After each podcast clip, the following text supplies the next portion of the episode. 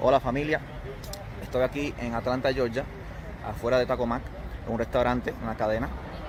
Y lo que hicieron es que estamos teniendo una palestra aquí, un panel con un senador, ex policía eh, del, estado, un jefe de, policía y criminólogo y una defensora pública.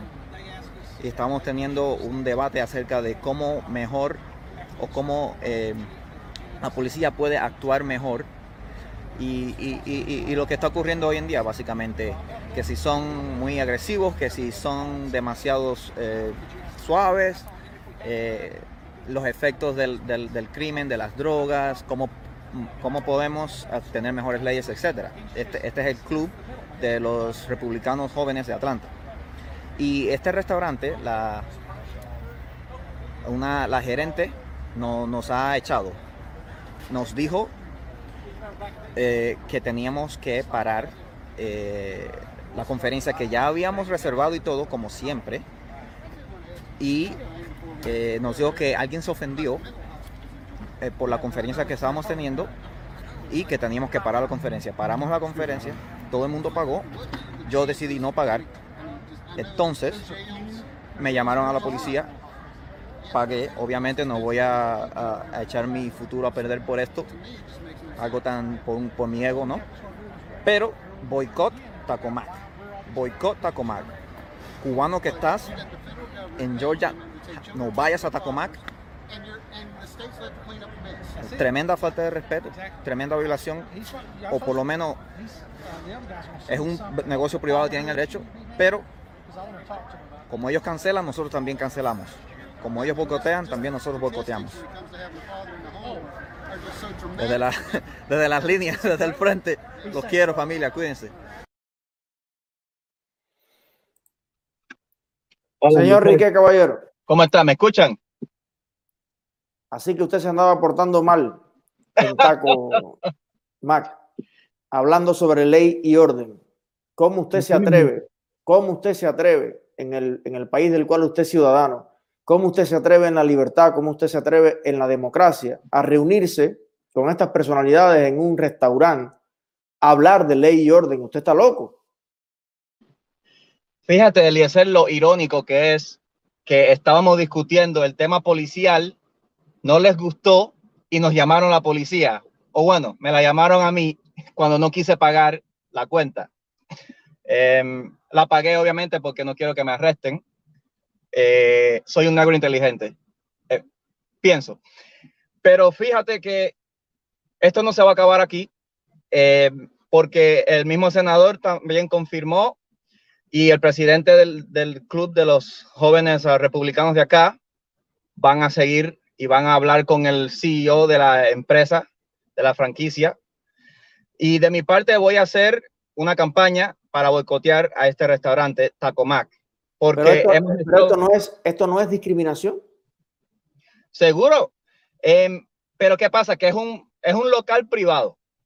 Sí, sí, pero, pero a ver, eh, eh, sí, es un local privado, pero la licencia, o sea, eh, que con la que operan todos los que brindan un servicio público en los Estados Unidos, ellos no pueden discriminar a una persona por sus ideas, ni por su raza, ni por su religión, eh, eh, no lo pueden hacer. O sea, lo prohíbe la constitución. O sea, eh, ahí estoy seguro que, si, abres un proceso legal con eso, ahí hay, ahí hay demanda. Yo creo que hay una base, porque fíjate que no, no solo nos echaron, sino que nos pusieron o posicionaron en el restaurante, en, en el patio, al aire libre, donde todo, todo el mundo podía escuchar la charla cuando usualmente nos ponen en un área reservada. ¿Me entiendes? Entonces, eso, eso fue raro, pero no pensé en chequear el área reservada. Fui normal a, la nueva área. Pero ahora pienso que esa excusa que dio la gerente de que alguien se ofendió y por eso tienen que parar en la discusión que tienen, yo creo que eso fue un pretexto por parte de esta gerente que no le gustó lo que estábamos conversando que por cierto, em, la manera de esta persona hablar aquí en Georgia, los republicanos, es súper amable, Ni, ni mencionaron la, la, la, raza de las personas, era solamente los individuos, el, los barrios malos o el, el sospechoso, etcétera, etcétera. Un, Nunca un, lenguaje, un lenguaje técnico profesional. Exactamente, exactamente. Y hasta teníamos alguien abogando por reducir eh, los eh, la injerencia de la policía, ¿no? Como el caso este último que hubo de, no tocar la puerta antes de entrar. Ella estaba abogando porque no se arrestara a la persona que solo tengan posesión de drogas, un, un, una bolsita. Entonces era un debate. Eh, no era solo una, no sé, un, Trump rally, ¿me entiendes? una manifestación a favor de Trump. Yo era el único que tenía el sombrero de Trump.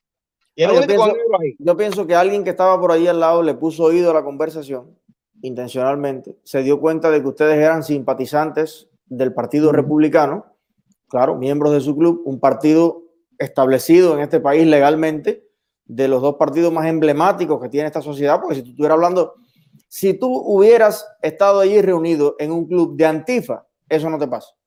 Seguro que no. Fíjate eh, hasta, hasta qué punto hemos llegado.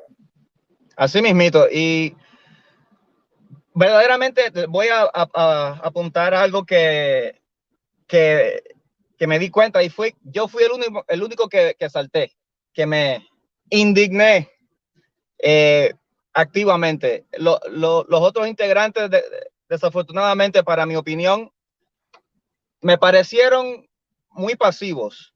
Claro que van a tomar acción, obviamente, pero creo que los republicanos deberían ser más vocales.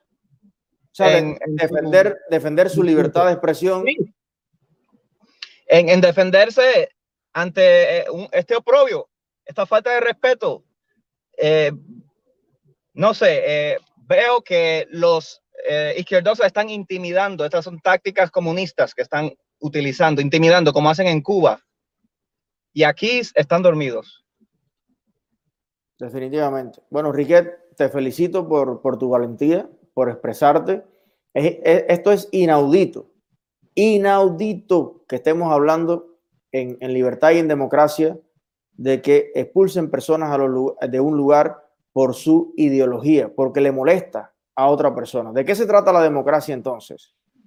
O sea, eh, para que ustedes vean, a los que viven diciendo a veces, y ahí salen el chat, bueno, pero bueno, pero vamos a hablar de Cuba. Bueno, ya aquí hay libertad. Bueno, pero vamos a hablar de Cuba. No, no, no, no, no. El mundo tiene 6 mil, casi 7 mil millones de habitantes, señores. Está bien, venimos de Cuba, pero somos parte del mundo. Y el problema del comunismo, el problema de la intolerancia, el problema del miedo que quieren instaurar es en el mundo. Es en el mundo entero. Usted conoce el país más libre que los Estados Unidos. Y que en los propios Estados Unidos esté pasando esto. No, señores. Esto no es una cruzada de una aldea. Esto no es una cruzada de un bohío. No, no, incluso mañana hay una democracia en Cuba y se jode en otros países. Y hay que seguir luchando por los demás entonces. Esto es una guerra ideológica mundial.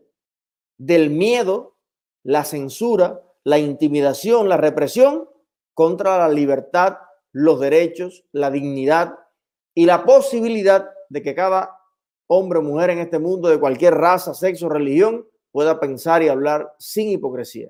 La guerra está declarada y estoy de acuerdo contigo, Riquet, que hay que defender pasionalmente y comprometidamente la libertad. Sí, gracias, Eliezer. Eh, y de ahora en adelante voy a adoptar una política de cero tolerancia con cualquier abuso de estos izquierdosos. Y también a las personas que también se planten vaya, sin violar la ley, obviamente, ni, ni violencia, a no ser que sea en autodefensa, pero cero tolerancia, porque ellos trabajan a largo plazo, poquito a poquito. Le das un dedo, te comen la mano, te comen el brazo y ya te fuiste del aire. Entonces, cero tolerancia. Se me acaban las pilas del teléfono, pero los quiero familia, abrazos y adelante. Para adelante, mi hermano. Un abrazo.